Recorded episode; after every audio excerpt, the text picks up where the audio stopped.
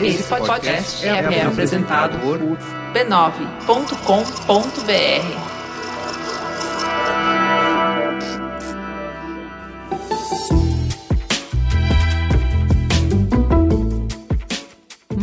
Mamileiros e mamiletes, estamos de volta para aquele nosso compromisso semanal com a empatia e o respeito. Eu sou a Juva Lauer e tenho uma notícia linda para compartilhar com vocês. A nação mamileira está em festa porque a Moss chegou. Veio lindo, saudável e trouxe uma alegria indescritível para a mamãe Cris, para o papai AG e principalmente para Tatá. Gente, a Tatá ficou lá em casa durante o parto e quando a Cris entrou com o Amos, a Tatá pegou ele no colo como se tivesse mil vidas de experiências com um recém-nascido. O colo dela teve encaixe apenas perfeito para esse bebê. Foi o melhor presente que uma menina já ganhou. Onde você estiver, erga sua taça ou sua xícara e brinde com a gente. Antes de ir pra teta, eu queria contar que estarei nesse domingo na Casa TPM, mediando um debate super polêmico e atual sobre por que o trabalho continua a nos definir. Na mesa estarão Daniela Mignoni, diretora da GNT, Denise Santiago, policial militar, e Lua Fonseca, blogueira e mãe de quatro filhos. São perfis e experiências bem diferentes e inspiradoras. Juntas, a gente vai tentar entender por que a pergunta o que você faz ainda é a primeira coisa que rola quando a gente conhece alguém. E o peso que a gente carrega por ter assumido um monte de tarefas e atividades sem ter deixado de ser responsável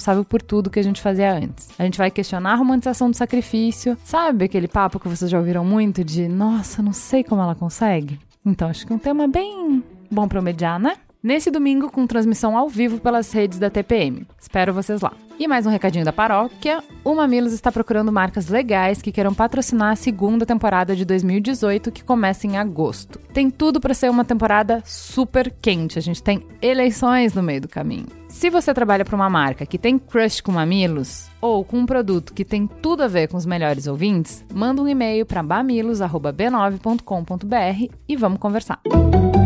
Teta Senta que lá vem polêmica. Vamos pra teta então? Quando a gente sentou na mesa com Ira Juste, fundador do Casa 1, e o Léo Barbosa, advogado e homem trans, para conversar sobre todas as cores do arco-íris, a conversa rendeu mais de um programa. A primeira parte vocês escutaram no Mamilos 151. A segunda parte vocês vão ouvir agora e vai falar mais sobre LGBTfobia. Para ajudar, o programa começa com uma nota positiva. Nessa segunda, dia 18, a OMS retirou a transexualidade da lista de doenças mentais da ONU. A partir de agora, oficialmente, a transexualidade deve ser encarada apenas como como uma condição relativa à saúde sexual, garantindo o direito ao acesso a tratamentos e acompanhamentos profissionais se a pessoa assim desejar. É o mesmo passo que aconteceu em 1990 com a homossexualidade, um marco na luta pelos direitos LGBT. Sem mais delongas, vamos ao papo. Gente, vamos para a parte 2 então, falar um pouco das perguntas que vieram dos ouvintes, então, em relação à LGBTfobia. Uma coisa que é comum no imaginário, na experiência das pessoas, é um menino novinho que já começa a ter mais interesse pelo universo feminino. Então, começa, a gente já falou aqui no Mamilos, né? Meu filho já quis botar esmalte, já andou de salto, e, e a primeira coisa que vem na tradicional família brasileira é reprime. Porque se você não reprimir, e aí vai sair do trilho, vai dar uhum. tudo errado na vida desses meninos. A gente consegue construir sexualidade através desse direcionamento? Então, ó, eu vou te botar no futebol, eu vou te botar no judô, eu vou te dar uma playboy. A gente consegue construir a afetividade assim? Olha, tentaram uns 15 anos lá em casa, sem Porque sucesso. E eu sou filho de pais nordestinos, machistas. Olha, tudo que você imaginar. E a minha mãe é evangélica. Então, acho que isso é um consenso, né? É que. Não, depende para quem você acha que é um consenso. Acho porque que dentro pra... do movimento. Dentro, dentro do movimento, de... mas se a gente vai conversar com os pais que estão educando a nova geração de crianças LGBT, a gente não tá com consenso ainda. Ah, não. Então a gente vai ter que explicar. Não, entendeu? Sim, sim. Não, não. É que é, todas as coisas que a gente falou até agora foram coisas que dentro do próprio movimento tem discordâncias. Essa questão sobre incentivo ou não e dessa. Quanto você essa consegue controlar. do gênero na infância, acho que isso somos um consenso de dizer que, puta, não vai mudar. Não vai mudar. Se eu fui criança viada, né? Desde muito pequeno, eu comecei a apanhar sendo xingado de viado sem nem saber o que, que era era viado, Não, como grande maioria de nós, e não mandou. E passei por todos os processos. Passei pelo karatê, passei pelo escolhendo de futebol, passei pelo escoteiro, inclusive todas situações muito violentas pra mim ao longo da vida, várias muito traumáticas, e realmente não vai ter uma diferença. E não mudou nada, continuo viado cada dia mais, leva mais, tipo um Pokémon. É, E essa configuração, ela realmente não sinto muita interferência. E o que eu tenho acompanhado, na verdade, eu tenho uma relação com crianças, então seja com o Centro Cultural da Casa com a programação infantil, seja com os filhos e filhas dos meus amigos e amigas. Inclusive, eu tenho uma mãe que tem um filho trans. Né, uma, que é uma criança, ele tem oito anos, e a gente já entende ele como uma criança trans, mas sem, assim, nenhuma colocação. É simplesmente a gente atende desejos. Então, ele, por exemplo, não tem nome social, não tem questões de. Ele simplesmente gosta de vestido, e isso, pronto, acabou. Mas, assim, a gente pelo convívio, pelo entendimento, pelos processos, a gente já entende que tem uma questão ter ali. Mas que também pode ser que ao longo É. ali, mais pra frente, ele vai entender que não é aquilo. Ou ele vai entender que ele também não tá pronto pra encarar essa questão. Enfim, é a liberdade a partir da infância. Né? Então, acho que a gente entender que também é nosso papel a desconstrução. Então, por exemplo, na casa a gente tem muito de vamos comprar um fogãozinho, mas vamos comprar um fogãozinho cinza pra todo mundo brincar. Vamos comprar boneca e vai ter boneca de todas as cores e pra todo mundo poder brincar. Então a gente faz um trabalho de desconstrução com as crianças sempre. Porque isso, inclusive, teve. A gente leu a matéria da BBC, teve um vídeo da BBC maravilhoso no ano passado, em que pegaram quatro educadores, super educadores, né? Pessoas super progressistas, com aqueles métodos Wald- Waldorf e etc. e aí pegaram esses quatro educadores e pegaram duas meninas e dois meninos, vestiram roupas de meninas nos meninos, roupas de Hum, meninos nas meninas, colocaram eles pra brincar, e aí os quatro educadores seguiram o mesmo contexto. Pegaram as crianças que estavam vestidas de meninas e deram brinquedos muito mais estimulantes e brinquedos muito mais que tinha a ver com questão cognitiva do que para as meninas. E para as crianças que estavam vestidas de meninas, era boneca, era carrinho, coisa com menos. E que aí entra até em questão: será que as meninas são menos aptas a questões técnicas? Será que as meninas têm mais dificuldades com matemática, com física? Ou é a nossa sociedade que não estimula? Né? Então, assim, eu gosto muito desse vídeo porque ele mostra quanto é danoso a gente estabelecer esses papéis. E não tem nada a ver com afetividade e sexualidade, tem a ver com a própria questão estrutural do machismo e do patriarcado, né? É. Então, esse deixar esse menino pintar a unha de uma cor, esse deixar essa menina jogar bola, é muito antes. É muito antes. Eu sempre costumo falar assim, acredito muito no movimento LGBT, mas eu acho que a revolução vai ser feminista, né? Eu não acho que vai ser movimento LGBT que vai revolucionar nada, não. Vão ser as mulheres. Muitas delas dentro da sigla, mas vão ser as mulheres. Então, acho que é meio que por aí. Então, mas tem uma coisa que eu acho que a gente faz a ponte com o sentimento das pessoas e o medo, né? Não funciona, porém, o Léo mesmo tava contando aqui da experiência dele que no momento em que ele se descobriu, que ele viu que ele gostava de uma menina, isso explodiu a cabeça dele. Porque até então, construção da conformidade de papel e de gênero e de sexualidade estava funcionando. Tava não. Então, o Não que eu tava. acho. Tava funcionando pra beijar. Pra beijar.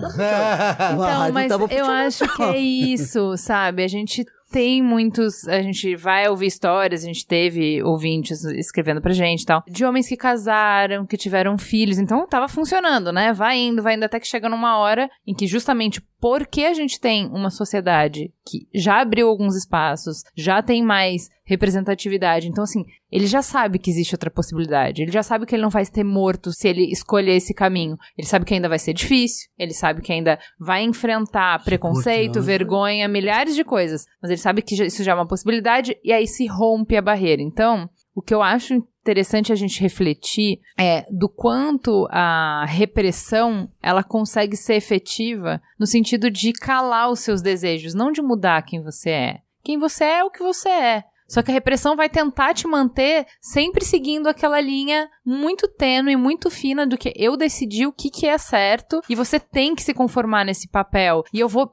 massacrar uma criança, eu vou massacrar uma criança para que ela se conforme a esse papel que eu dei para ela. É muito importante refletir sobre isso, porque quanto mais tempo essa pessoa vive dentro da opressão e do massacre, mais gente ela envolve em toda a dificuldade e tristeza que a vida dela tem. Então, uma pessoa que vai seguindo esse caminho da conformidade a ponto de namorar, noivar, casar, ter filho, antes era ela se assumindo para os pais e tendo toda a dificuldade dessa primeira família. Depois tem mais gente envolvida. E aí vai envolvendo mais gente num esforço subhumano de viver uma vida que não é a dela. Até que um momento isso explode, é uma panela de pressão. Tem gente que eu sei que vai levando uma vida dupla, mas eu entendo que isso deve ser extremamente sofrido. É muito diferente isso de uma traição casual. Então, quanto mais tempo você fica subjulgado a uma opressão e vivendo uma vida que não é a sua, mais gente vai ser envolvida e mais difícil vai ficando você Aí, assumir e- isso. Mais risco de você cometer um suicídio.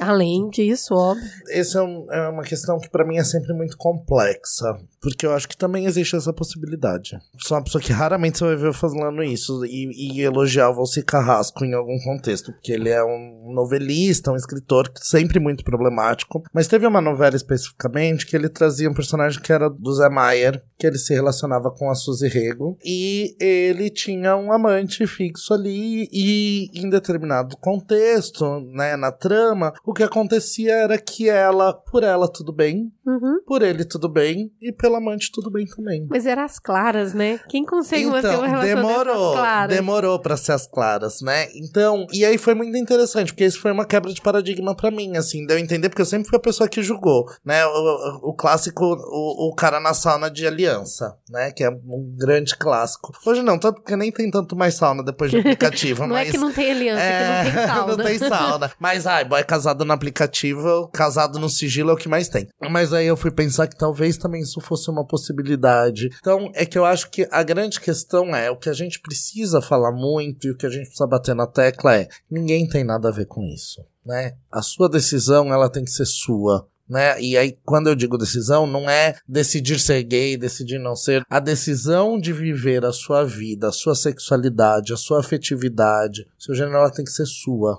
Né? A gente não tem que tirar ninguém do armário. Seja do armário trans, seja do armário. Talvez a amiga do Léo tenha sido um dos melhores caminhos, né? Deu um bolo de livro ali e falou: Ó, eu acho que é por aqui. Vamos tentar entender o que, que é isso. Né? Os processos eles são muito mais complexos. Né? Então, assim, se é muito difícil pra vocês que estão aqui dentro da normatividade, da cisgeneridade, da heterossexualidade, né? Seguiram ali o caminho. Tá difícil pra vocês entender? Imagina a gente tendo que entender e lidar com tudo isso ao longo da desconstruir, vida, ainda tentando pertencer, ainda tentando não morrer, ainda tentando sobreviver mesmo. Né? Então, é difícil pra caralho. Então, é, tem um- uma parte do movimento que é muito a favor de tirar do armário, né? Tem, nos Estados Unidos tem um nome específico pra isso também, que é, era um movimento pra tirar artistas do armário, porque a gente precisa de artista visibilidade. Eu também sou a favor, acho que tem que sair mesmo, mas eu também acho que a gente precisa entender muito os momentos e a individualidade de cada um. Não é um processo fácil. Eu que entendo que coisa. seria nosso papel enquanto sociedade não tornar tão difícil sair do Exato, armário. Eu acho que exato. do lado de cá, quem tá aqui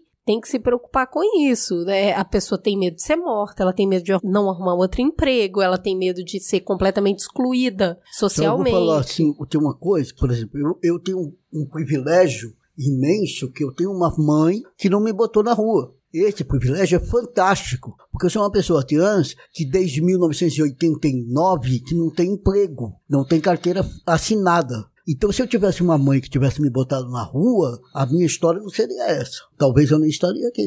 Então, aí vamos lá. Precisa lembrar que as pessoas trans, nós vivemos num país que mais mata pessoas trans do planeta, né? um extermínio aí, quase autorizado pelo governo, porque ele fecha os olhos, e isso para mim é omissão, e essa omissão estatal continua matando a gente. Né? Aí, por causa dessas omissões, conheço diversas pessoas trans que vivem stealth. Né? Depois que elas conseguem se adequar ao gênero, que elas se reconhecem, conseguem o documento retificado, elas desaparecem. Entendeu? Muito bem, gente. Tá, a gente recebeu também um depoimento muito legal de um ouvinte contando que quando ele começou a ouvir o Mamilos, ele era super homofóbico. E nesses quatro anos, né, de caminhada, tanto a gente quanto ele, ele foi tendo outras vivências, fazendo outras reflexões, e ele se descobriu gay. Por que que essa história não é incomum? E por que que isso às vezes pode reforçar um histórico de homofobia?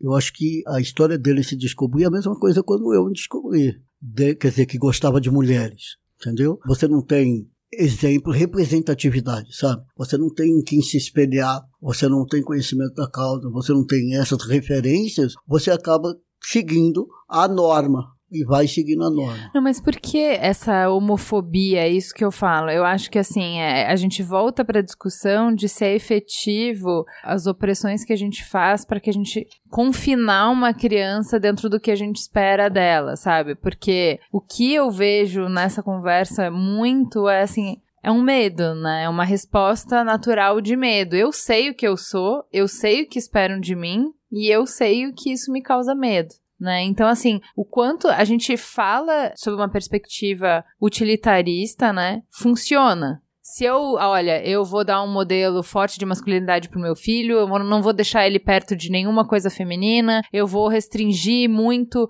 o que ele vê, com quem ele se relaciona, e eu vou controlar isso. O que eu acho que a gente não fala é sobre os subprodutos disso, sobre os efeitos colaterais disso, entende? Não só não funciona, como ainda tem uma série de efeitos colaterais. Porque você está né? dando um modelo para ele seguir e não aceitar outros modelos também, né? É. Nossa sociedade ela tem uma tentativa de querer explicar tudo, tudo o tempo todo, né? E aí eu gosto muito de uma pesquisa que, ah, foi feita uma mensuração no pinto dos homofóbicos e aí eles, quando eles assistem pornô, Ah, eles ficam mais excitados do que os próprios gays e companhia, assim, ficar de pinto duro quer dizer o quê? Né? Vamos combinar que né, o pau do livro voluntário é uma realidade. Quem já fez um balanço do busão gingado da sanfona já teve que sair escondido com a mochila em cima. Eu acho que assim, pau duro é diferente de tesão, que é diferente de prazer, que é diferente de afetividade, né? Então, assim, essa tentativa, a própria questão da. Outra coisa que me cansa muito é assim, porque em todas as espécies animais existe a homossexualidade. Ela só é um problema entre humanos. Tem várias outras coisas que só na espécie humana, gente, que é uma questão, entendeu? Inclusive sobrevivência, inclusive tecnologia, prazer, bem-estar, né? Tem várias coisas. Não dá pra você comparar, né? Coisas diferentes, né? Como você vai comparar espécies diferentes, contextos diferentes? A gente só parar de tentar encontrar uma justificativa para nossa existência, nossa existência trans, nossa existência LGBT, nossa existência queer, tentar encontrar fundamentos científicos, biológicos e companhia. Né? Então, dentro desse contexto, também vai indo para o campo da saúde mental, e aí tem justificativas, né? Então, Freud vai falar, por exemplo, que crianças gays são produtos de mães superprotetoras. E aí, hoje, a psicanálise já vai trabalhar com um contexto que, na verdade, pode ser o caminho oposto. Elas ficam superprotetoras a partir da perspectiva de ver que o filho vai sofrer. Para mim, também tem até mais lógica Sim. do que dentro do contexto freudiano. Respeito muito, adoro, faço umas uns divã, mas a gente tem que entender que as coisas mudam.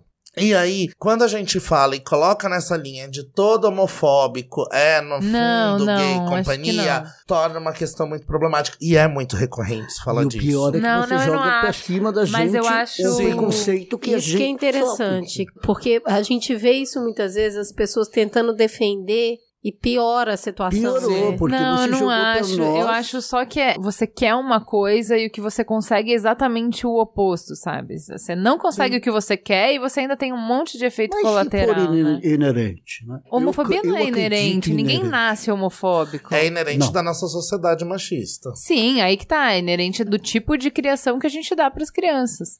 Então, é uma chaga que a gente inflige nas crianças e nas próximas gerações, não porque a gente quer isso. É, eu conheço assim uma mãe que ela criou o filhão todo bonitão, né? Todo libertário, tal. Todo desconstruidíssimo, a família desconstruída. O menino usa vestido, ele usa o que ele quer, ele faz o que ele quiser e tal. Entendeu? Tá todo lá legalzinho. Mas e o convívio dele com outras crianças dentro da escola? Entendeu? Porque ele, o menino, é desconstruído, mas as outras são. Por Porque o moleque tá sofrendo dentro da escola também, pelas imposições de gênero, por isso e aquilo outro, e ela tem que ir lá toda hora na escola, porque ela tem que cobrar da professora uma postura, o respeito ao filho dela, e as crenças que ela tem, e a construção social que ela faz, e a educação que ela dá para essa criança. Aí tem que desconstruir a, a sala inteira. E se for desconstruir a sala inteira, vai arrumar a confusão com os pais das outras crianças. Sim. Você tá vendo a confusão toda que tá esse negócio? É uma construção tão danosa ao machismo em si e à misoginia que faz com que a nossa sociedade vá ficando assim. Se você desconstrói sozinho, arruma um problema por causa da coletividade. Sim. E para desconstruir a coletividade toda leva muito tempo. Então, por exemplo, tenho, falando em desconstruir coletividade toda, um ouvinte. Então, assim, se a pessoa já é ouvinte do Mamilos, ela já tá afim de sentar na mesa de conversar. Ela já tá toda trabalhada na empatia. E a pessoa falou: Cara, eu não sei porquê. Mas eu me incomodo de ver dois caras se beijando. Eu não vou fazer nada, não vou, né? Mas por que que eu me incomodo? Por que que isso. Gostei desse. Processo de construção, é. É. machismo, é a gente entender que. E deixa eu te falar, a primeira vez que eu fui pra uma balada LGBT, eu olhei dois caras assim, queria, precisava. mas eu olhei dois caras e fiquei. Eu fiquei assustado também. What? É assim, É. né? Ai, que delícia, credo, que delícia, sabe? Faz todo sentido, credo, ser Quero que delícia, né? nojo, ai. É, então, Que horror, ai é, que delícia. faz parte do processo. E a gente só vai saber vivendo, tá? Então, que aí entra no mesmo lugar quando a gente vai falar do racismo, né? Então, assim, racismo estrutural, por exemplo, vai fazer com que nós, pessoas brancas, grande maioria das vezes, vai tomar algum tipo de decisão de contração quando você tá diante de pessoas negras. Porque ao longo da nossa vida, a vida inteira falaram pra gente tomar cuidado, porque ali tá vindo bandido, porque ali ele vai te roubar, porque ele vai te fazer. Obviamente, qualquer um de nós, dentro do nosso contexto de branquitude, no nosso privilégio branco, na nossa cisgeneridade, a gente tá num ônibus na madrugada, vai chegar, entrar um cara negro, você vai se retrair de alguma forma. Porque, infelizmente, a nossa sociedade vai trabalhar. E a gente ter consciência disso é o primeiro passo pra gente não ser racista e não seguir com o racismo estrutural. Então, é a mesma coisa. Quantas pessoas trans você conversou na sua vida toda? Né? Quantas pessoas trans você já conviveu? Quantas pessoas trans estão no seu ciclo de amizade? Como que você vai saber, você vai conhecer, você vai entender se você não tem acesso e não se relaciona com essas pessoas de A forma normal? normalidade vem da convivência, né? É isso. Enquanto é muita, aí vira o exótico Sim. e nada pior do que o exótico. Exato. Aí tem assim, né? Por exemplo, vocês estão aqui comigo, mas eu sou quase um cis, né? Sim. Mas, e se fosse eu no começo da transição? Se fosse um, um homem trans no comecinho da transição, que ele tá ainda com os traços andrógenos e tudo, as pessoas ficam em dúvida. Quando eu tava lá no CRT, quando a gente vai lá, os meninos reclamam muito de erro de nome, né? Logo no começo, lá no CRT. Então, por quê? Porque o CRT colocava dois nomes, entendeu? Colocava o nome civil e o nome social. Aí, acontece que você atende homens trans e mulheres trans. Olha a loucura. Aí a pessoa chega andrógena e a pessoa que está atendendo olha para o traço que está mais aparente e chama pelo nome que estava no traço mais aparente. Só que aquele lá não era o nome que ela deveria ter chamado. É, Olha a confusão. É. Né? Então a gente tem que ter uma compreensão de que quando está lidando com uma pessoa que não tem uma vivência com pessoas trans, ela pode cometer alguns erros. Né? Ela vai cometer alguns erros. Então, mas isso é muito legal de se falar, porque é uma das outras coisas que as pessoas perguntaram assim: olha, eu acho que foi tocante pra mim pelo jeito que a pessoa veio, porque ela falou assim: olha, eu tenho uma série de dúvidas, eu não sei nada. E aí, assim, imagina como que eu vou me relacionar com uma pessoa se tem um elefante gigante na sala, eu não sei o que eu posso falar, não sei onde eu posso pisar, não sei. Mas ao mesmo tempo, eu sou uma mulher negra e eu sei como é difícil ser aproximada com exotismo. Eu não Exato. quero isso também. Então eu não sei pra quem. Não sei. Como a que eu primeira faço? dica que eu dou, assim, é primeiro você perguntar como que eu devo tratar você, né? Masculino, feminino. Aí a pessoa vai dizer, ah, eu gosto de ser tratado no masculino. Pronto, já começa, né? É o cara, é o mano, é isso, aquilo. Ah, eu quero ser tratado no feminino. É a mina, tal, isso, aquilo. outro. E Tem antes gente que disso, fala que... Nome. Nome, gente. Pergunta no nome. Pergunta o nome. Qual é o seu é- nome, né? É, qual o seu... Oi, tudo bom? Não, mas não é só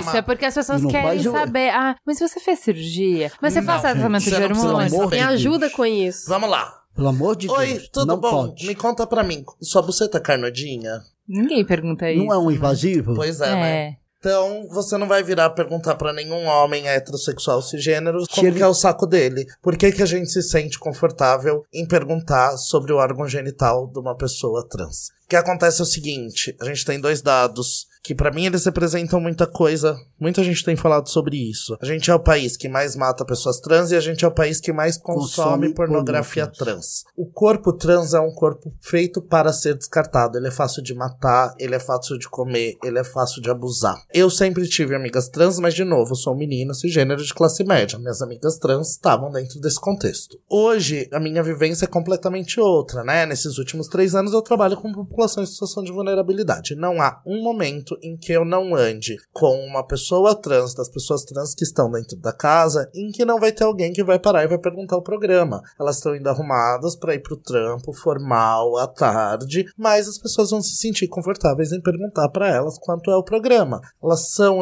eu, tô falando elas especificamente, porque eu tô falando dentro de um contexto de mulheres trans que é ainda mais violento, porque tá muito mais associado à prostituição do que o do universo dos homens trans. Que já então, tá indo pra prostituição também. é, sim. Então a gente tem que tomar muito, muito cuidado com essa questão, porque é muito fácil. A gente institucionalizou, a gente normalizou e a gente normatizou que a gente pode ser completamente Invasivo. invasivo com as pessoas trans, porque o mundo trata ele assim. Eu acho que a gente E normatizou que a gente pode ser invasivo com qualquer pessoa que seja diferente da gente. Sim, Então você chega lá e se sente no direito de perguntar. você se sente no Perguntar direito se- de pegar no cabelo da pessoa tratamento. negra, você se sente confortável em perguntar sobre tratamentos e redesignação Se a criança é adotada, que é onde é pega o calo pra. Cris, Entendeu? entendeu? Mas não é sua isso. filha, né? Mas ela é adotada, né? É isso, entendeu? A gente entendeu em determinado momento, e aí, putz, e assim, não tô falando que é fácil, tá? É um processo. Ó, vou contar pra vocês um exemplo agora, que a gente teve um casal que se formou na casa, que foi um casal muito inédito, que foi uma mulher trans, que é heterossexual, que começou a se relacionar com um homem trans heterossexual também. Foi configurado. Obrigada. tem, pra pensar. E aí, por cinco minutos, a gente ficou pensando, putz, como que vai ser esse sexo? Porque, né? E, e- e como que será que tá sendo isso? Porque a gente sabia que aquele homem trans nunca tinha tido nenhum tipo de penetração, porque a gente faz uma ficha médica. Putz, a gente vai ter que acionar os médicos pra gente conversar com essas pessoas. E até pra eles foi uma coisa. E aí foi muito bonitinho, que aí depois eles falaram assim, ah, a gente tá nervoso porque a gente ainda não transou, mas porque vai ser novidade pros dois. Aí a gente falou, ufa, que bom que vocês estão pensando nisso, porque eu tava pensando daqui. Obviamente, tem um contexto de que eu já vou antevendo as coisas pra conseguir atender eles e elas de uma forma melhor. Mas ao mesmo tempo, foi uma coisa meio natural minha de pensar, eita, opa, pera, como que vai se dar essa relação?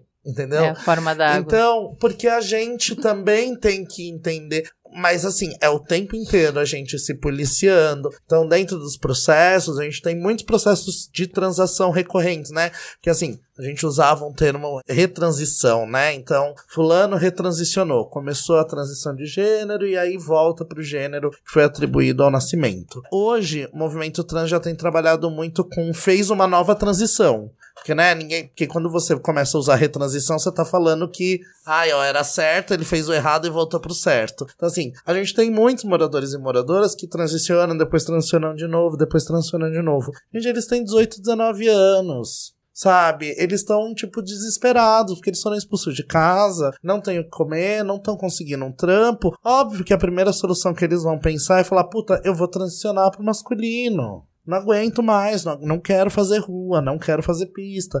Né? Então, assim, aí você vai falar que são pessoas que estão confusas. Né? É confusão mesmo é a nossa sociedade que tá ali forçando essas coisas? Eu queria voltar para essa base que a gente não tá querendo dizer necessariamente que a curiosidade das pessoas tenha maldade, que as pessoas estão ali para exotificar o outro, mas a gente precisa partir do princípio da empatia. Como as pessoas se sentem quando elas são questionadas sobre questões íntimas da vida delas. E será que você gostaria? Aí você pode virar para você, não, por mim tudo bem. Beleza, você faz parte de algum tipo de minoria? Você faz parte de algum tipo de grupo que não milita, não milita, porque não é todo trans que é militante, não é todo gay que é militante. Você não milita e ainda assim você gostaria de ter a sua vida sendo questionada o tempo todo? Então, eu acho que são perguntas que as pessoas precisam se fazer. Existem contextos onde a conversa pode ser colocada de um jeito não invasivo, colaborativo. Está numa palestra, você já é amiga da pessoa, tem um mínimo de intimidade, ou vocês estão fazendo um trabalho juntos que permite uma conversa um pouco mais aprofundada. Ok, chegar do nada para uma pessoa que você não conhece para satisfazer uma curiosidade sua, usa o Google, gente.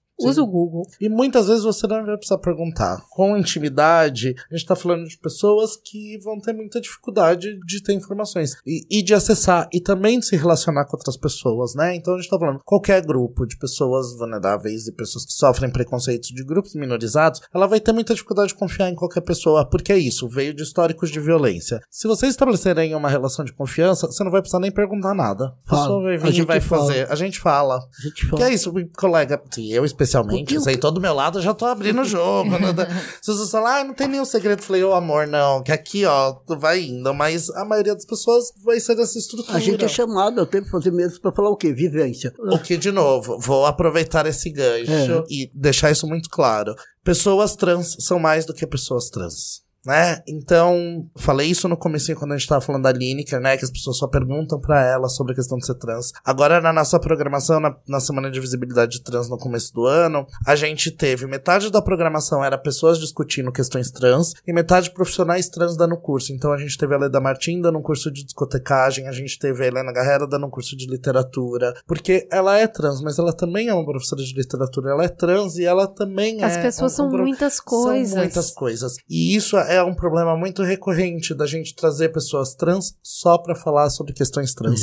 Pessoas negras. Adriana, do Metrópole, da TV Cultura, ela fala, tô assim, eu tô um pouco cansada, porque só me chamam pra mediar a mesa de negritude. Eu quero fazer uma mesa sobre jornalismo, eu quero fazer uma mesa sobre mulher, eu quero fazer uma mesa, sei lá, sobre pêssegos, porque eu gosto de pêssegos, entendeu? Eu não aguento mais sempre pra falar como é ser a única jornalista negra, né, da cultura. Então, a gente precisa também ir um pouco pra esse espaço de entender, pô, aqui nesse espaço é importante, a gente veio pra falar sobre questões LGBT, a gente veio pra falar sobre questão T, mas é isso, tem outros espaços. E aí até achei engraçado que eu Nunca achei que fosse um assunto que eu fosse me cansar muito. Mas aí o pessoal da Casper me chamou e falou assim: Ah, a gente vai ter uns temas, você quer escolher? Aí eu catei, ai, da gordofobia, pelo amor de Deus, deixa eu falar de ser gorda, que eu não aguento mais falar de ser bicha, eu não aguento mais, quero me dar outra aí, outra, outra minorizada aí pra eu falar. É, porque é isso, né? A gente tem que trabalhar. Não é difícil, você fala, olha que alegria que eu tô pra poder falar de gordo. Mas é isso. É isso. Eu achei muito legal quando a gente fez o programa sobre acessibilidade. E a cadeirante que veio aqui, era uma fofa, ela falou assim: Cara, quando a gente tá falando de quebrar as barreiras e dizer que todo mundo vai viver junto, a gente precisa promover o encontro. O encontro são duas peças se movendo. De um lado, você que vai ter que baixar a guarda para a estranheza que eu te provoco, e do outro, eu que vou ter que baixar a guarda para tua falta de jeito com a minha realidade porque você não conhecia, então você vai errar. Então a interação social vai ser esquisita no início. Porque é isso, eu acho que assim, não tem tanto isso com o universo gay, mas com trans tem, porque ainda a gente invisibilizou demais. Então hoje, o que eu vejo a partir dessa vivência que ela me passou é assim: tem que existir uma certa abertura para se entender, porque assim, a gente falou assim: ah, pode mandar suas perguntas, mas pode mandar por DM. Muita gente mandou por DM porque tem vergonha de não saber. Porque tem vergonha de magoar, porque tem vergonha que a pergunta seja feia, que seja errada. E eu acho que a gente não constrói nada nisso. Então, assim, você sabe muito bem, e eles falaram no programa, eu achei muito legal, muito bonito, assim. Você sabe quem tá falando pra te magoar, pra te Ah, ferir. sabe. E você sabe a pessoa que tá bem intencionada e que não sabe o De boa jeito. intenção, o inferno entendeu? tá cheio. Eu já tenho 48 anos. Então, eu, Tá ótimo. Então, obrigado. 48 aninhos e eu comecei a entender esse negócio de ter paciência. Porque eu também comecei no começo da minha transição, porque a gente está se afirmando e tal, e não aceita meu gênero, né? Você errar meu gênero. Parece que é uma coisa absurda e tal. Mas hoje eu já tenho mais um. Já estou mais tranquilo, quer dizer, já estou mais suave, bem mais calmo, que não é o meu natural isso, tá?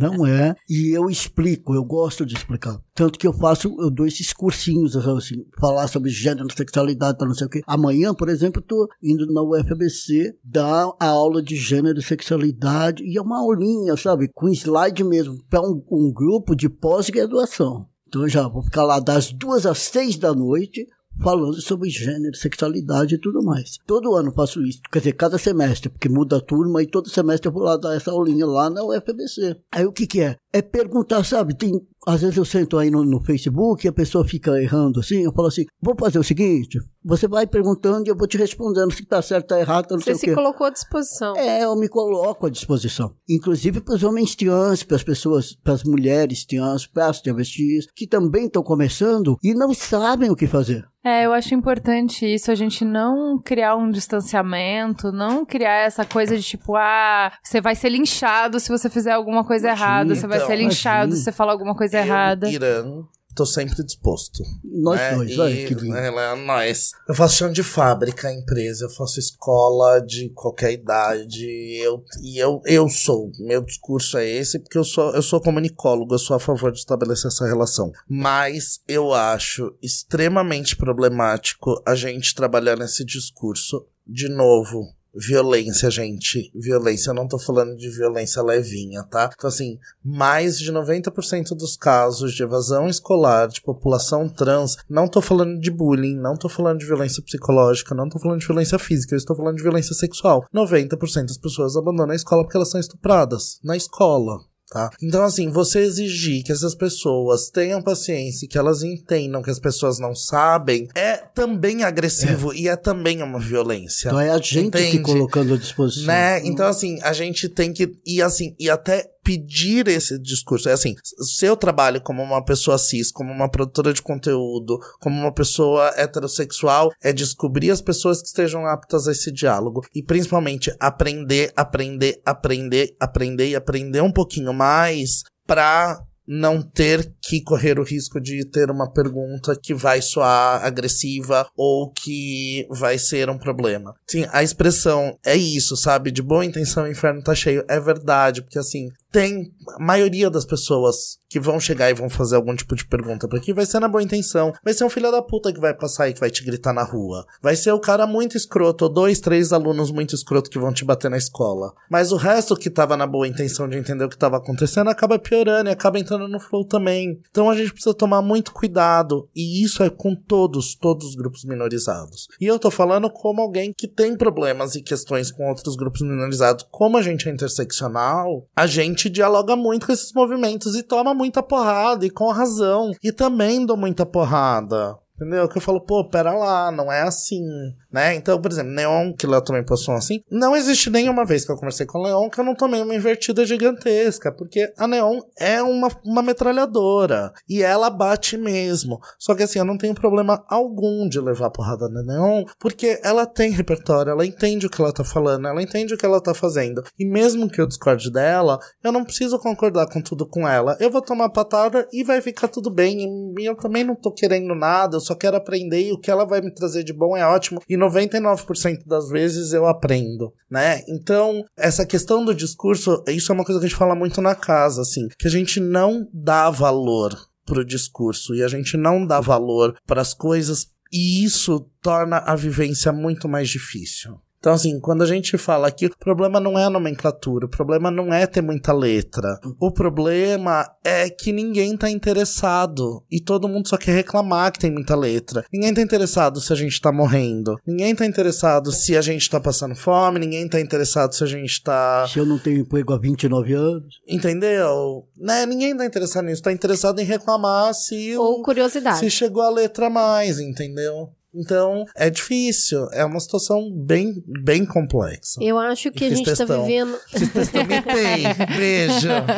Mas é, é que eu acho que a gente tá num outro momento hoje, onde você tem onde recorrer para ter informação. O diálogo ele é muito importante, mas se você realmente está interessado em conhecer a realidade dessas pessoas, em dialogar com ela, existe espaços para isso. Existem pessoas dispostas para isso. A gente tem duas aqui na mesa. Então tem, tem lugar, tem curso, tem site, tem a Casa 1, Tem os cursos aqui que Léo dá, tem muito lugar como fonte para você aprender e para fazer todas as perguntas sem vergonha, porque o espaço é para isso, porque você tá realmente interessado em aprender. Não é na pessoa que vai sentar do seu lado no ônibus que você vai virar para ela e fazer uma pergunta sobre, ah, você vai ter que tomar hormônio pro resto da vida? E esperar que essa pessoa realmente tenha a paciência e a tranquilidade para te explicar isso. Ela não te conhece. E ela pode ter acabado de tomar hormônio e ela vai estar cima. Sim.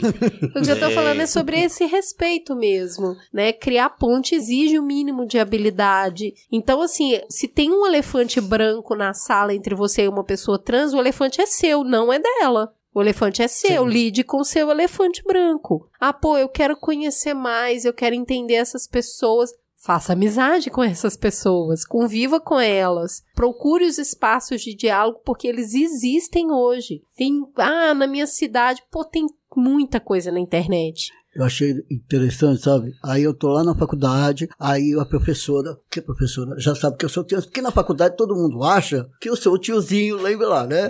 tiozinho quem? Né? O tiozinho maluco lá que gosta da causa LGBT e é meio viado. Mas aí a professora falou assim: "Não, vem cá, me ajuda essa menina aqui, que ela vai falar sobre movimentos sociais e resolveu eu falar sobre LGBT, então ninguém melhor do que você. Aí ela veio com um monte de papelada, moça, né? Com um monte de pesquisa horrorosa, assim, umas coisas, nossa senhora, cheia de homofobia, tal, e eu fui cortando as coisas lá e tô ajudando. Aí falou, ah, Léo, tá, muito obrigado, tal. Aí daqui a pouco eu fico sabendo que meu nome tá rolando por lá pela faculdade, sabe? É uma coisa interessante isso. Você vem, pede minha ajuda e tal, não sei o quê, aí começa a falar, tem um homem trans lá no sétimo período, que não sei o quê, não sei o que lá, e algumas difamações. É meio esquisito, entendeu? Porque eu cheguei até o sétimo período sem ninguém tocar no meu nome, a não ser o tiozinho LGBT. O que você está querendo dizer é que se você for pedir que... ajuda para uma pessoa, vai ser do jeito que a pessoa consegue te ajudar, certo? É, eu ajudo e a pessoa me difama. Como é que fica? Aí a pessoa não me entende e o errado sou eu. Quer dizer, eu explico a demanda e a pessoa fala, não, mas é aquilo que eu entendo. Como é que fica? Porque se a gente está aqui para explicar, está falando de uma realidade. Aí você chega e fala, não, mas a sua, eu, isso que você falou não me interessa. A minha opinião é o que basta. Porque, na verdade, acontece isso demais, né? As pessoas pedem informação e falam, não, você está errado.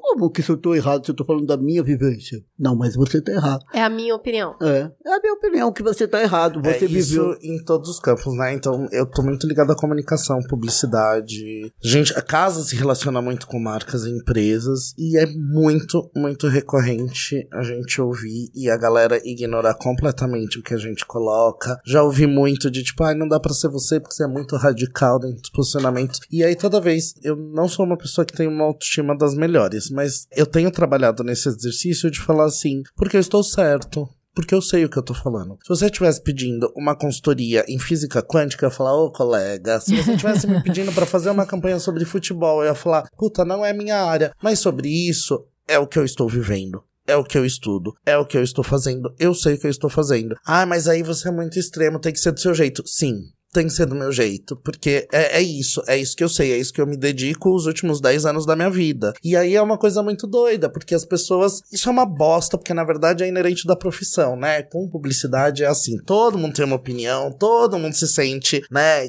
Na, no campo da comunicação como um todo, todo mundo se sente muito à vontade pra falar. Ninguém vai ficar lá criticando e se metendo no cálculo de prédio, sabe? Mas na minha profissão, todo mundo sabe fazer melhor. Mas para além disso, quando a gente fala especificamente desse desses grupos minorizados, é isso que acontece. Por quê? Porque o que dentro do movimento negro vai falar sobre privilégio branco é a gente tendo que lidar todos os dias com o privilégio cisnormativo e, e heteronormativo. Porque ninguém está disposto, as pessoas não estão dispostas. Não estão dispostas. A pessoa nem sabe o que, que é cisgeneridade e heteronormatividade. Aí quando você explica, fala, não, mas isso não existe. Sim. você acabou de explicar. Mulheres conhecem esse dilema. Queria puxar de volta uma coisa que você falou sobre evasão escolar. E aí, trazer um quote que eu até acho que é de uma pessoa que vocês conhecem, de uma mãe contando qual é essa experiência dos pais na jornada dessa criança, adolescente, jovem, LGBT, descobrir sua identidade de gênero e sexual e afirmar ela socialmente. Então, uma coisa é o que você estava falando, ah, eu me descobri dentro da minha casa, tá ok, mas o que acontece quando ela passa o limite da minha uhum. casa e começa a ter que se afirmar no mundo, ter que lutar pelo seu espaço, lutar para ter respeito, enfim. Oi, Ju, oi, Cris, oi, pessoal do Mamilos, tudo bom? Aqui é a Carol Patrocínio, eu sou jornalista, mãe do Luca e do Chico, e eu vou contar um pouquinho para vocês como que é ser tutora de uma criança que questiona papéis de gênero. O Chico tem sete anos hoje e desde os três ele começou a se interessar por coisas que são teoricamente de menina. Então ele se interessa por bonecas, por vestidos. E a gente, no primeiro momento, ficou com medo Sendo bem sincera, não foi um momento fácil. A gente ficou com medo se a gente deveria ou não dar as coisas que ele estava pedindo, porque a gente não sabia como as pessoas iam reagir àquilo. E no fundo, a gente também não sabia como a gente ia reagir àquilo. Depois de conversar muito com meu companheiro, a gente entendeu que não valia a pena reprimir nenhum desejo do Chico. O Chico é uma criança, ele está experimentando, ele está descobrindo o mundo, ele está vendo como ele se sente em relação às coisas. Então, o nosso papel como pais é oferecer que essa essas experiências sejam seguras, só isso. E não falar sim ou não, ou indicar caminhos, desde que, é claro, não seja algo que vai machucar alguém. A partir dessa conversa, a gente começou a olhar para o Chico de uma outra maneira. A gente olha para os nossos filhos não como crianças, não como pessoas que a gente está ensinando o tempo inteiro. A gente olha para eles como pessoas, como a gente olha para os nossos amigos, como a gente olha para as pessoas que a gente ama e com quem a gente pode aprender também. Então, a nossa relação com o nosso filho é de troca. E numa relação de troca, a gente não pode dizer para a pessoa qual o certo e errado. A gente respeita quem essa pessoa é. Não é fácil. É claro que existem diversos desafios em estar ao lado dessa criança, em mostrar o caminho para ela, em caminhar juntos. E o Chico vai para escola, e é claro que tem algumas questões, existe violência, Existe questionamento, mas a gente vê a transformação que o Chico leva também. Estando na escola, ele conta como é ser o Chico, que não existe isso de coisa de menino ou coisa de menina, que ele é só uma criança, que ele não precisa ser colocado numa caixinha. E conforme a gente vai educando o Chico, ele vai levando essa informação para outras pessoas. Na verdade, é tudo, a base de tudo é isso, né? É trocar informações. A gente troca informações com ele a gente troca informação com os educadores, com a direção da escola, e a gente vai juntos tentando criar um espaço que seja acolhedor e que seja seguro. Então, tem todas as questões de banheiro, tem todas as questões da roupa que ele usa, e tudo isso vai existir, porque as pessoas realmente não entendem. Só que, se a família e a escola estão alinhadas e trabalhando juntas,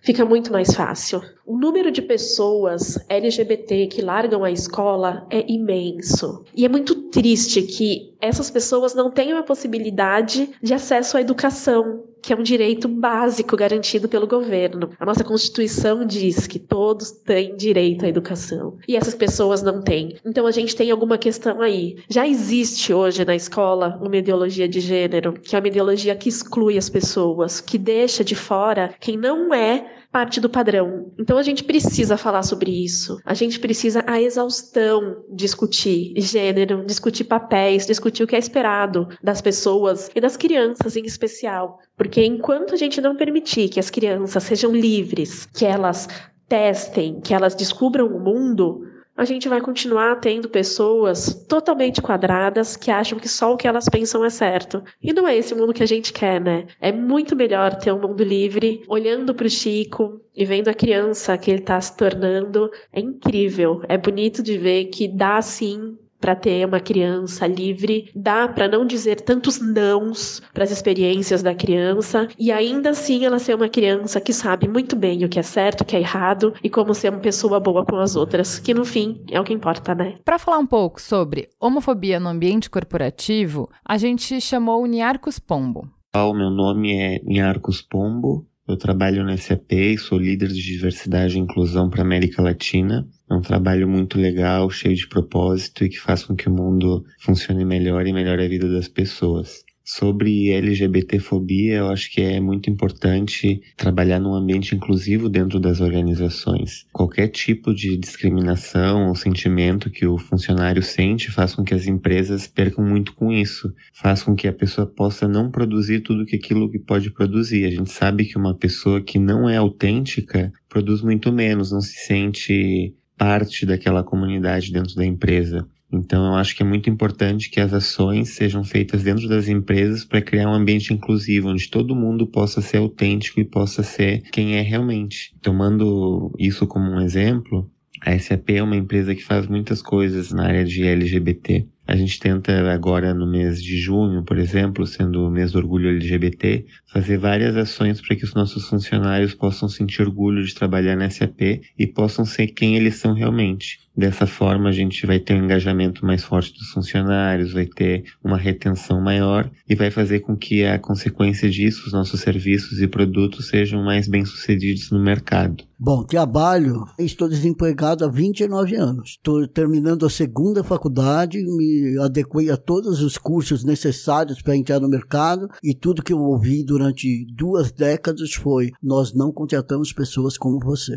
Então, assim, ser uma pessoa trans dentro de uma sociedade transfóbica, machista, homofóbica, etc e tal, a primeira coisa que o empregador vê é gênero. Não tem como falar que você é trans e se esconder. O teu gênero está aparente. Não tem como esconder gênero. Então, mesmo eu não me hormonizando, eu era masculino demais eu estava na cara que não estava correspondendo ao gênero esperado. E isso resultou na minha exclusão do mercado de trabalho até o dia de hoje, mercado formal. Isso não quer dizer que eu passei minha vida sem trabalhar. Mercado formal de trabalho. Já esqueci de mercado formal, apesar de ter ido fazer uma entrevista hoje, mas é uma coisa assim que não me enche mais os olhos, porque eu não vou ter aposentadoria. Eu esqueço que eu não tenho mais direito à aposentadoria. Eu montei uma gráfica, uma gráfica não, uma silk screen para mim no dia do meu aniversário. Estou imprimindo camisetas agora, tá, Irã?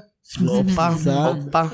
Camisetas. Estou imprimindo camisetas, estou fazendo minhas impressões, estou tentando me virar, porque a faculdade não é barata. Não é? Então vamos lá. Eu já estou resolvendo o meu lado, assim. Mas o que, que nós temos para as pessoas trans hoje? Nós temos o começo de uma abertura no mercado, e esse começo não é porque as empresas estão sendo bonitinhas, gentis, carinhosas e acolhendo as pessoas trans. Foi porque a Lei 10.948 foi aplicada nessas empresas, e essas empresas receberam multas e tiveram que, como parte dessa multa, contratar pessoas trans. Entendeu? É, os números são bem preocupantes, assim, 41% das pessoas afirmam terem sofrido discriminação por sua orientação sexual ou identidade de gênero no ambiente de trabalho. 33% das empresas brasileiras falam que não contratariam pessoa LGBT para cargo de chefia. Você imagina qual é o real número Uhum. Se perguntado, 33% das empresas falam que não contratariam para cargo de chefia. 61% dos funcionários LGBT no Brasil optam por esconder a sexualidade de colegas e gestores. Sim. E aquele número que acho que vocês já citaram durante o programa, que 90% das travestis estão se prostituindo por não terem conseguido emprego, mesmo com bons currículos. Então, a gente tem uma ouvinte, uma mamileira, que é trans e que pediu para a gente avisar ela quando tivesse a pauta de LGBT que ela queria ajudar e ela ajuda bastante a construir essa pauta. Que ótimo. E ela fala sobre isso, eu acho que de uma maneira muito contundente do ciclo da violência, né? Então você não é aceito em casa, uhum. e aí você é expulso de casa, aí você é expulso da escola, então você não consegue ter uma boa formação, você não consegue ter emprego, então você o não. O mercado não acolhe. Não acolhe. Então, assim, qual. Você vai pra prostituição. É uma situação de vulnerabilidade extrema, né? E ela vai mostrando como uma coisa vai causando a outra e o efeito dominó que esmaga a pessoa, o indivíduo no final, né? O que, que ajuda muito as pessoas trans é ser acolhido em casa. Porque quando a gente tem família te acolhendo, você começa a encarar as outras, sabe? Você começa a encarar o amiguinho na escola, o maltrato lá e tal, porque você sabe que a tua família está te dando respaldo. Mas aí começa a ser humilhado em casa, parece que o ciclo de violência piora, porque se você não é aceito em casa, por que, que eu tenho que te aceitar aqui fora? Uhum. Aí vai piorando as coisas. Sim. Entende? Para onde você pode. Que eu acho que isso também tem no universo gay, assim. Você vai segurar a sua identidade o quanto você puder, Pra você ter um teto na sua cabeça. Então, no- E aí você só vai s- se assumir, sair de casa, enfim, quando você puder trabalhar. Agora, se o mercado de trabalho não te acolher, Aí ferrou, né? É, em relação aos jovens gays e mulheres lésbicas, isso não é tão recorrente mais, né? Então, só- a questão de empregabilidade ela ainda é muito focada em pessoas trans. E aí ela entra, assim, na questão que aí vai ter interseccionalidade com as questões de machismo, as questões de feminismo, né? E, e essa sociedade que a gente tem é gays afeminadas têm mais problemas pra conseguir trabalho, né? Numa sociedade machista, um gay que é mais afeminado significa que é mais mulher, então ele não vai ser aceito, né? Então é todo mundo se perguntar, ah, mas qual que é o problema? Qual que é a questão de ser gay afeminada? Porque quer dizer que ela é passiva? Eu, Não, quer dizer que ela é mais mulher. Numa sociedade que odeia mulheres, não É, vão se gostar das, teve- das gays afeminadas. teve essa pergunta de por que, que até no Grindr tem no perfil o não sou afeminado e não curto Não curto afeminados. Você fala, que que é isso, né? Preconceito e machismo Eu- Misoginia. Eu vi uma discussão super interessante sobre isso. Eu recomendei uma série aqui que foi sucesso de público e crítica, que é o, o Queer Eyes, da, o- a versão nova, Nova. que tá na, na Netflix. E aí eu vi a galera conversando que todo mundo quer ser amiga da gay que cuida do visual da galera, que, o, o cara que tem o cabelo comprido, Uhum. mas todo mundo quer namorar com, com a gay, a gay que, que hum, cozinha, porque ele é super masculino, Sim. nem parece gay. Sim.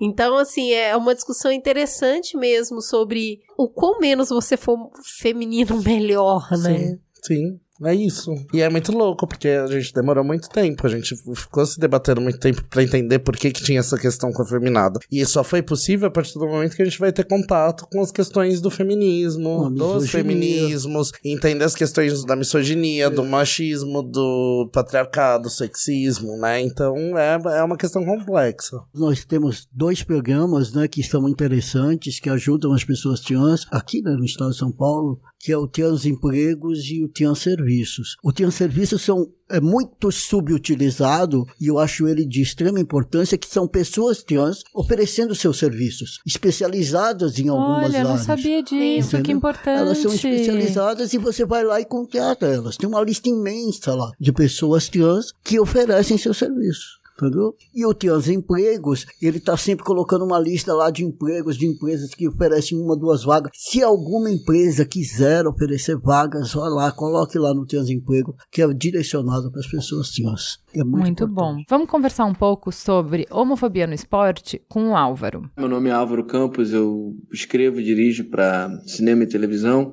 e estou passando por aqui para falar um pouco da homofobia no futebol, que é sobre esse tema que eu escrevi meu novo trabalho, uma graphic novel sobre um jogador de futebol gay que sai do armário no auge da carreira, né? Mas vamos falar sobre o momento que a gente está vivendo de uma Copa do Mundo na Rússia, um dos países do Ocidente que mais pratica homofobia, um dos países do Ocidente que até, através de seu sistema legal, reprimem toda forma de cultura LGBT, né? E quem está acompanhando a Copa por um viés mais politizado já está se deparando com várias manifestações nesse sentido, de fazer com que o mundo abra os olhos para a homofobia na Rússia, mas é também legal a gente olhar para o nosso próprio quintal, né? A homofobia no futebol no Brasil. O futebol é muito importante para o brasileiro, é parte da nossa cultura, uma parte fundamental da nossa cultura. E quem vive futebol sabe que ir para uma arquibancada ou mesmo assistir o futebol na televisão às vezes significa um pouco uma suspensão da moralidade do brasileiro, né? É, torcendo pelo nosso time a gente é capaz de dizer as maiores barbaridades e fazer isso com convicção. É nesses momentos que, olhando para o lado, você vê como a homofobia é forte no Brasil, como o xingamento de viado é um dos mais intensos e um dos mais agressivos, e como, na verdade, essa agressividade tão latente, tão concreta, faz com que nenhum dos nossos atletas profissionais das principais ligas brasileiras não haja nenhum atleta declaradamente homossexual no Brasil. Tá certo que não é uma exclusividade nossa, nas principais ligas do mundo também não há um atleta assumidamente gay. Existe a exceção de um atleta na Liga Americana, se não me engano, mas na Liga Espanhola, na Liga Inglesa, na Liga Brasileira, na Liga, na Liga Argentina, não existe um jogador de futebol assumidamente gay, o que é muito estranho se você levar em consideração que em todos os setores da sociedade é a coisa mais normal do mundo numa sociedade moderna é ter profissionais assumidamente gays, né? No futebol isso não existe porque existe uma relação óbvia do medo do jogador de futebol em relação ao seu torcedor. Ilustrando aqui com dados brasileiros, segundo o professor Maurício Murad, da Faculdade de Pernambuco, o Brasil é o país que mais mata em relação ao tema futebol. É onde pessoas mais morrem em brigas de torcida. E no Brasil também é o país em que a cada 19 horas uma pessoa LGBT morre assassinada. O Brasil é também o país que mais mata travestis e trans em todo o mundo, né? Então, na combinação desses dois elementos, você vê como é realmente uma questão de segurança física. É um atleta de futebol não revelar sua verdadeira orientação sexual, né? E é inclusive uma coisa praticamente também institucionalizada, né? A CBF, a própria FIFA também são muito tímidas no combate à homofobia. Se por um lado elas são competentes no combate ao racismo e já há inúmeras eh, manifestações oficiais dessas instituições para combater o racismo, o mesmo está acontecendo, começando a acontecer de forma muito, muito tímida contra a homofobia, né? Na última Libertadores da América, por exemplo, já começaram a haver multas para gritos homofóbicos vindo da arquibancada, mas é engraçado como, por exemplo, um time argentino foi multado, agora não me lembro exatamente qual, a Comebol saiu em defesa desse time argentino, dizendo que os gritos homofóbicos eles são parte da cultura sul-americana de torcer, como se combatendo a punição da multa ou a perda de mando de campo, que também era uma das possibilidades, né? O que faz com que seja risível essa quase oficialização da homofobia na forma de entender o futebol, né? Então, para a gente poder pensar sobre isso, sobre todas as vertentes, é, até porque esse tema cria uma condição de uma dramaturgia única, de da gente poder contar uma história poderosa, única, que tenha um perfil até educativo, a gente escreveu esse livro chamado Outro Lado da Bola, que é uma ficção, né, de abordagem realista do que poderia acontecer se um jogador de futebol, que fosse o capitão e a maior estrela de um time popular do Brasil, alguma coisa como o Corinthians, é, se assumisse homossexual no auge da sua carreira, né? Então é isso que acontece. É um, um, jogador clássico cujo namorado é assassinado num crime de ódio por torcedores da organizada do seu time. Então ele descompensado ali, desequilibrado, ele vai até a televisão e se assume publicamente sem pensar. E isso faz com que todo o sistema familiar que ele tem, os companheiros de clube, os dirigentes, tudo comece a tremer no universo do futebol de São Paulo, que é o que a gente retrata, né? E aí é um exercício de imaginação muito interessante, porque ajuda a gente a revelar todo o lado B do futebol, que envolve não só a homofobia, mas também a manipulação de, da torcida por a manipulação eleitoral da torcida pelo lado dos dirigentes, a manipulação da mídia com jornalistas corruptos, a relação com a imagem dos atletas em relação à propaganda, enfim, todo um lado um pouco obscuro do futebol que a gente se recusa a refletir, a gente trabalha um pouco nessa HQ, usando como protagonista justamente esse grande tabu do futebol brasileiro, que é a homossexualidade entre jogadores. Ok, falamos muito, muito sobre homofobia. Como é que a gente combate a homofobia agora? A pergunta de um milhão de A gente- dólares. A gente coloca um monte de arma e fala, não, pelo amor de Revolução, luta armada. Cis héteros. Cis héteros podem fazer o que pela causa? Sem, Ai, sem ser invasivos. Acho que Adoro primeiro. Eu detesto. É, antes eu vou falar desse daqui. Não, é que sabe o que é? A gente não tem um nome pra quem não é racismo e pra quem combate o racismo. Né? A gente não tem um nome pra pessoa que não é mulher e luta pelo feminismo. A gente não precisa ter um nome pra quem combate a LGBTfobia. É obrigação, é direito básico, é direito básico você não ser LGBTfóbico, né? Direitos humanos. Então, só que a gente tem essa sociedade heteronormativa, cisnormativa, que aí eu tenho que ficar dando biscoito. Então, fora eu ter todo o meu trabalho de mudar a minha comunidade, de entender os meus contextos, De não morrer. de, de não morrer, eu ainda tenho que ficar dando biscoito pra hétero cis. Conhecer educar, informação, sempre o tempo todo, e convívio, né? Então, a gente costuma falar, eu costumo falar, LGBTfobia não se combate fazendo cartaz, fazendo pôster, fazendo propaganda com global. LGBTfobia você se combate na vivência, né? Então, tem, por exemplo, na casa 1 a gente tem 15 turmas de inglês, pelo menos cada uma das turmas tem uma pessoa trans. E aí eu tenho pessoas do bairro, dos cortiços do bairro, que nunca viram uma pessoa trans na vida deles, dialogando, e aí assim, acaba o semestre melhores amigos né? É isso. Né? Enquanto, então o que, que a gente precisa? A gente precisa de pessoas trans no mercado de trabalho, a gente precisa de pessoas trans inseridas nos espaços de ensino, a gente precisa de pessoas trans na mídia com representatividade, a gente precisa de LGBTs fora do armário. A gente ocupando e a gente pertencendo, a gente vai efetivamente combater. Então, o que a gente precisa de héteros e cisgêneros é que precisa sim abrir mão e dar oportunidade para outras pessoas. Tem coisas E muito acolher, básicas também, né? Tipo, não repasse piadinhas, Isso. não seja conivente com pessoas que estão expondo pessoas LGBT. Se aparece uma violência, se aparece uma mentira, reproduza conteúdo positivo. A gente já tem uma reprodução enorme de conteúdo negativo. Aquela piadinha do WhatsApp que chega, não seja a pessoa que vai rir, compactuar disso. Então, assim, é coisa pequenininha na vivência, de não reforçar todo o estigma que existe em cima dessas pessoas. Acho que é nosso próprio linguajar a gente consegue mudar. Então, assim, a mudança começa comigo, começa com quem tá ouvindo. E aí ela vai pra coisas cada vez maiores, assim, mas cada um pode fazer um pouquinho. Super.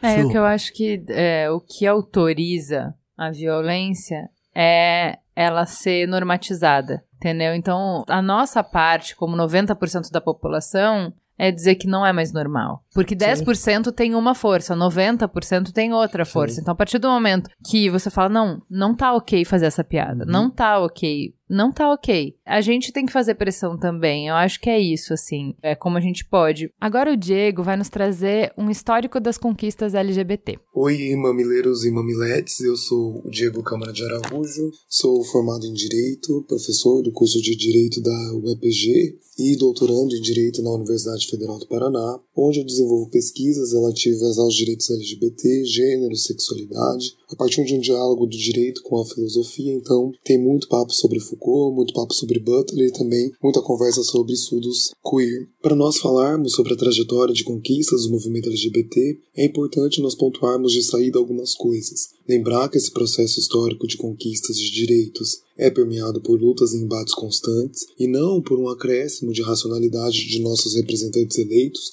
ou de nossos magistrados. E se isso é verdade, é verdade também que essas conquistas elas estão sempre em disputas, de modo a exigir de nós um estado de permanente vigília em relação a esses direitos e um modo de vida militante. É importante que nós situemos também que as sexualidades dissidentes, em geral, estão envoltas, inclusive no direito, em um imaginário que as atrelavam e também podem as atrelar no presente a questão do pecado, a questão do delito e hoje, mais especificamente, a imagem do desvio da ordem moral e também a anormalidade médica. Fazer a história de todo esse imaginário daria um programa só para isso, então, inevitavelmente, vamos ter que fazer um recorte histórico e pensar esses processos de constituição dos movimentos LGBT e também constituição desses novos direitos a partir da década de 70. O movimento homossexual, que depois veio a ser conhecido como movimento LGBT, surge ali no processo de redemocratização do Brasil pós-ditadura militar, porque não fez parte desse processo de redemocratização a diminuição da repressão policial em relação àqueles tidos como desviantes sexuais. Essa relação paradoxal entre uma abertura política e democrática e uma sujeição e repressão estatal foi muito relevante para a constituição dos movimentos. Surgem nesse período, por exemplo, o Lampião da Esquina, o Grupo Somos, o Grupo de Ação Lésbica Feminista, o Boletim Lésbico Xana com Xana, o Grupo Gay da Bahia, o Triângulo Rosa, enfim, uma heterogeneidade de atores com atuações inclusive na Constituinte. Uma das políticas desse período referia-se à criação de arranjos de casais que não reproduzissem padrões de dominação de gênero que se verificavam em relações heterossexuais, por exemplo, mas também reivindicavam a retirada da homossexualidade do rol de doenças mentais que eh, eram classificadas assim pela Organização Mundial da Saúde, tendo a vitória em âmbito nacional vindo lá em 1985, com decisão favorável pelo Conselho Federal de Medicina, cinco anos antes da OMS. No entanto, quando nós mal comemorávamos a despatologização da homossexualidade em 1985, com o surgimento da epidemia de HIV/AIDS nos anos 90, verificamos uma repatologização de sexualidades dissidentes, sobretudo de homossexuais, de homens que fazem sexo contra os homens e também de pessoas trans. A AIDS, inclusive, nesse momento, foi nomeada como câncer gay. É nesse cenário que nós observamos uma reconfiguração das relações com o Estado, das relações com a academia, travadas pela própria militância organizada em ONGs, cujo orçamento, inclusive, vinha principalmente de editais e período a partir do qual se debateu muito sobre a sexualidade em geral e também sobre a sexualidade em particular, tendo esta, no entanto, sido constituída como um grupo de risco, cujos efeitos nós percebemos até hoje ao se discutir no STF a inconstitucionalidade da regra que proíbe homossexuais, homens que fazem sexo com outros homens e pessoas trans de doarem sangue. Bom, na sequência, lá na década de 90 e principalmente a partir dos anos 2000, o campo do direito como um todo, e especificamente do judiciário, acabou se tornando um dos principais frontes de luta dos direitos LGBT. A maneira pela qual se estabeleceu esse diálogo muitas vezes se deu em momentos dolorosos. Tratavam-se principalmente de inventários em que os companheiros e companheiras se viu na necessidade de litigar com os parentes do falecido ou da falecida para o recebimento de pensão previdenciária ou para a manutenção na posse da casa em que residiam. Apenas em 2011 nós tivemos uma decisão do Supremo Tribunal Federal que equiparou os efeitos do Instituto de União Estável Heterossexual àquelas formadas por pessoas do mesmo sexo, e posteriormente a isso, o Conselho Nacional de Justiça emite resolução obrigando cartórios a realizarem casamentos civis entre pessoas do mesmo sexo. É importante aqui, entretanto, que nós pontuemos que esses direitos, como não estão positivados em leis, ou seja, como não foram provenientes do Poder Legislativo, existem aí uma certa resistência de alguns membros do Ministério Público e do Poder Judiciário que muitas vezes se posicionam contrariamente à decisão do Supremo Tribunal Federal. Mais recentemente, mesmo o Supremo Tribunal Federal decidiu pela possibilidade pelo reconhecimento do direito de pessoas trans retificarem designativo de nome e sexo no registro civil sem a necessidade de realização de cirurgia e sem a necessidade de laudo psicossocial, o que se evidencia como um grande avanço relativo a direitos de pessoas trans, sobretudo porque quando nós observamos os projetos de lei tramitando no Congresso Nacional, nós vemos que mesmo um projeto, os projetos de lei favoráveis a pessoas trans têm um forte teor psicologizante. O que nós vemos ainda desse panorama é que houve sim um direcionamento dos movimentos LGBT à garantia de direitos via poder judiciário, mas, no meu modo de entender, Retomando aquilo que eu disse no início, nós devemos sempre estar atentos aos movimentos de tentativas de retiradas, de violações e de cassações desses direitos que estão sempre em disputa. Basta aí olharmos os diversos episódios da nossa realidade contemporânea. Também é relevante pontuar que, quando nós concedemos direitos, o que é muito bom, nós também estabelecemos um modo de vida e formatamos uma caixinha de pluralidade de formas de existir, o que, de um lado, pode gerar normalização heteronormativa a uniões homossexuais, por exemplo, e de outro, nesse mesmo exemplo, gerar novas exclusões,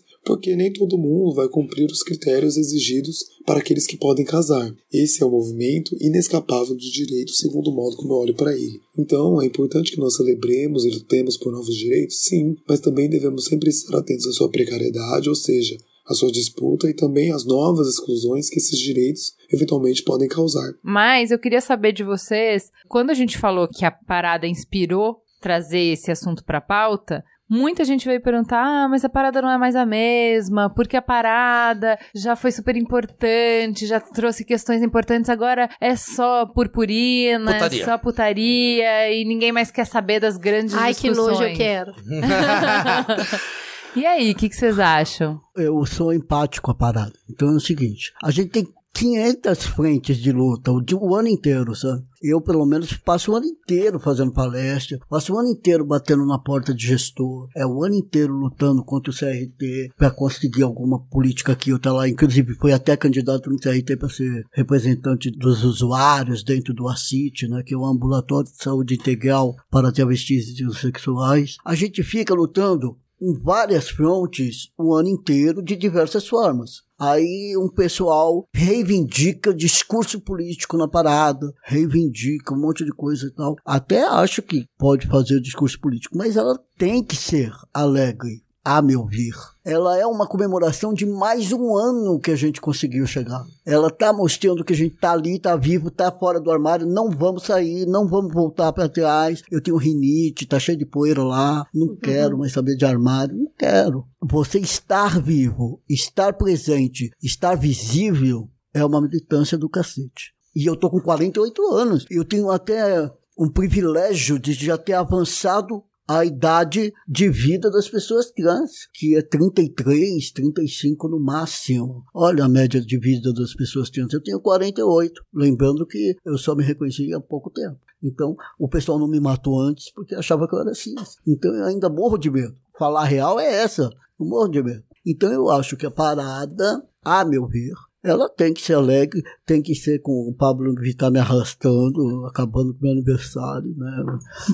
essas coisas. Porque é, é a parte boa e, inclusive, a visibilidade que ela dá para quem não, não conseguiu ainda se enxergar, sabe? Sim. De repente fala, olha, eu tenho meus iguais, são 5 milhões, são 4 milhões, e de repente eu posso sair do armário porque tem toda essa gente aí. Tem uma mensagem legal, mas tem quem divirja e eu respeito. Ele é o fervo também a luta? É, fervo também a luta, dependendo pra quem, de qual fervo e qual luta, né? Então a gente teve no carnaval desse ano uma apropriação desse próprio mote pelo Unidos Baixo Augusta e o Alexandre Youssef, própria Revolta da Lâmpada fez um texto, eu fiz um texto sobre. Então assim, pra você que é um jovem de classe média alta e tem um bloco hype na Augusta, não, não é luta. Pra gente que é ali marginalizado, sim. É importante a gente pensar na parada, esse discurso tem muito mais por trás, né? A parada ela é preta, a parada ela é pobre. Né? Então, se você olhar majoritariamente, ela é negra. Quem tá no chão, quem não tá no trio tomando seu drink, é a galera que, que a gente tem um nome que se usa muito, que é a bicha pão com ovo, né? Que é as bichas que comem pão com ovo a semana inteira pra ter dinheiro pra ir pra balada no final de semana. É essa galera que juntou a grana pra comprar aquele vinho químico, pra comprar aquele vinho de plástico pra beber. Então, assim, se você é uma mulher trans que botou silicone industrial na sua bunda, um bagulho que vai te matar, você quer mostrar.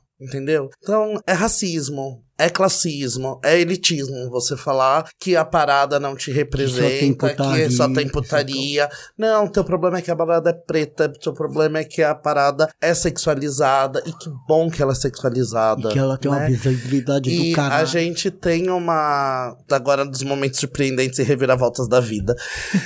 não costumo citar, mas assim, é, eu gosto muito do Pondé, né? Que é completamente contra a maioria do meu discurso, mas ele tem uma fala muito específica em relação à comunidade LGBT.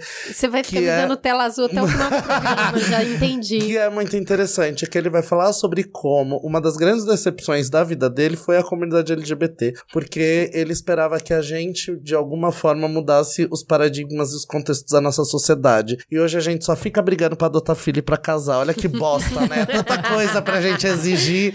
A gente tá aqui Seus querendo. conservadores. Os conservadores e surpreendente o Pondé falar isso, É. né? Mas assim, gosto dele como pessoa física, que foi meu professor, então tem isso, né? Então, é isso, que bom, que bom que a gente é sexualizado, que bom que a gente vive, que a gente pode, entendeu? Num país onde 364 dias no ano você tem que pensar se você beija ou não beija o seu namorado, o seu parceiro naquele lugar com medo de ser violentado, você pode estar na principal avenida da cidade, da principal avenida do estado, se pá, uma das maiores avenidas do país. Do planeta. Beijando. Ah, filho, eu quero até um boquete, entendeu? É uma vez por ano, sabe? Então, eu sou e assim, não sou de. Ah, a parada não é putaria. É, é putaria pra caralho. Vocês já foram numa micareta heterocigênera?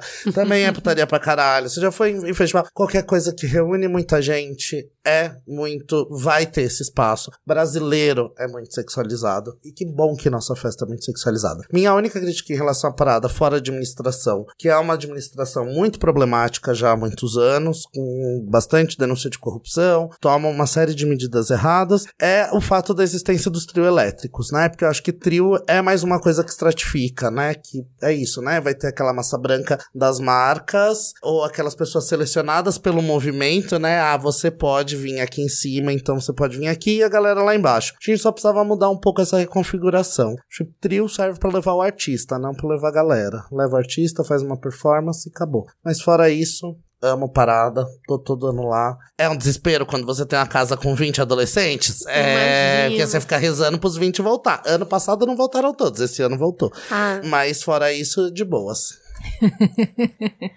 Gente, considerações finais? Que bom esse espaço.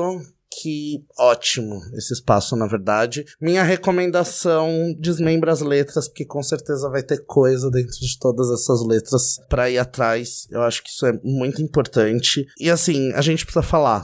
A gente precisa falar muito.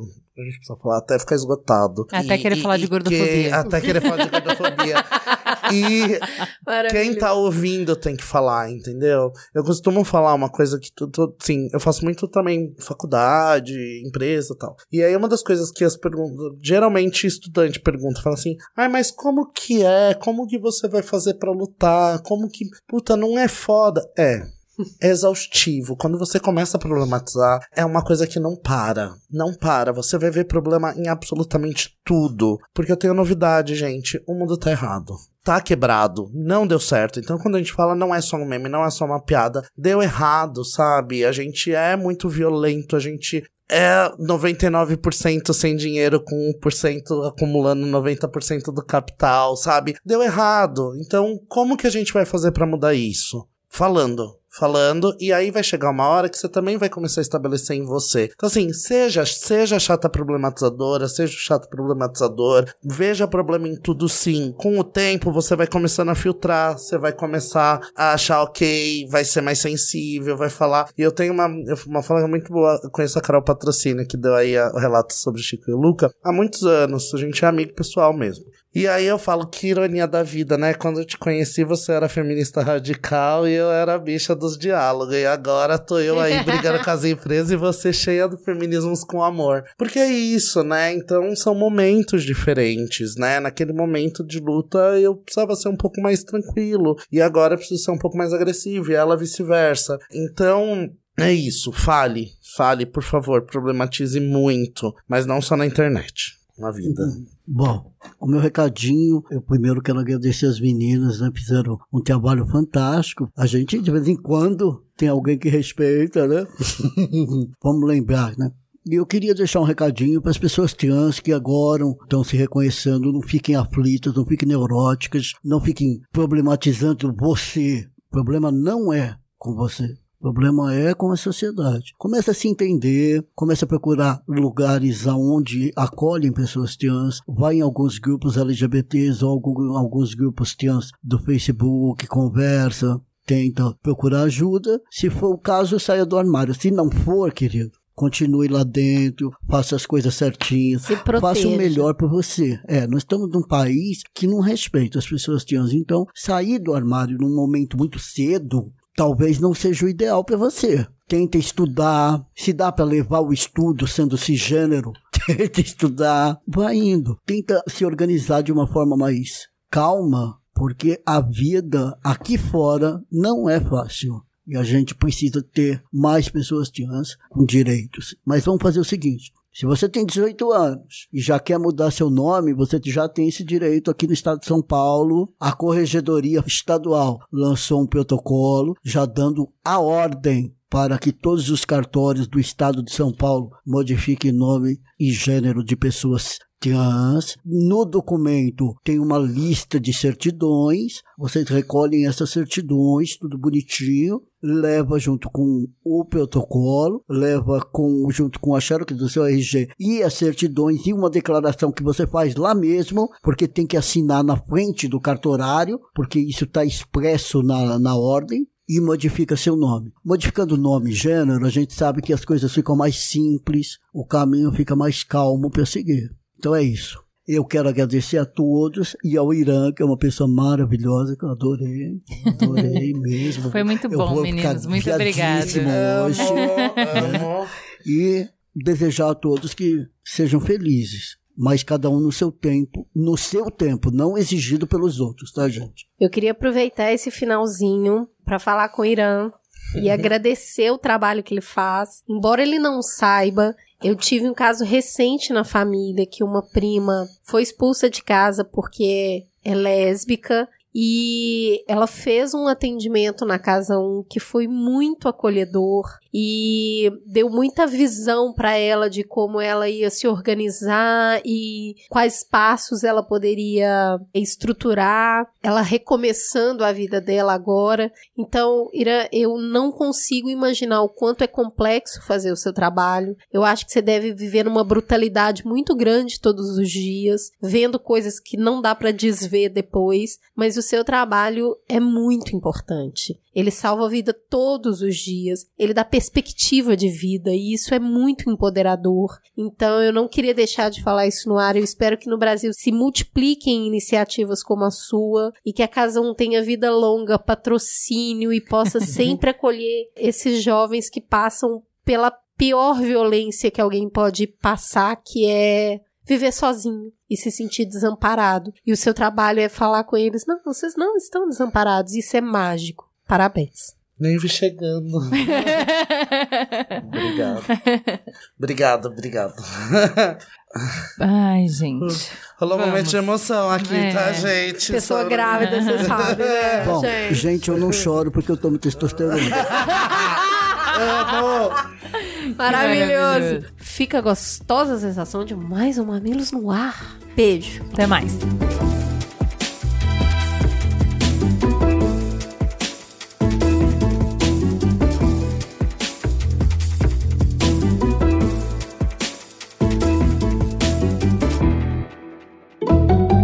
Mamilos. Jornalismo de peito aberto.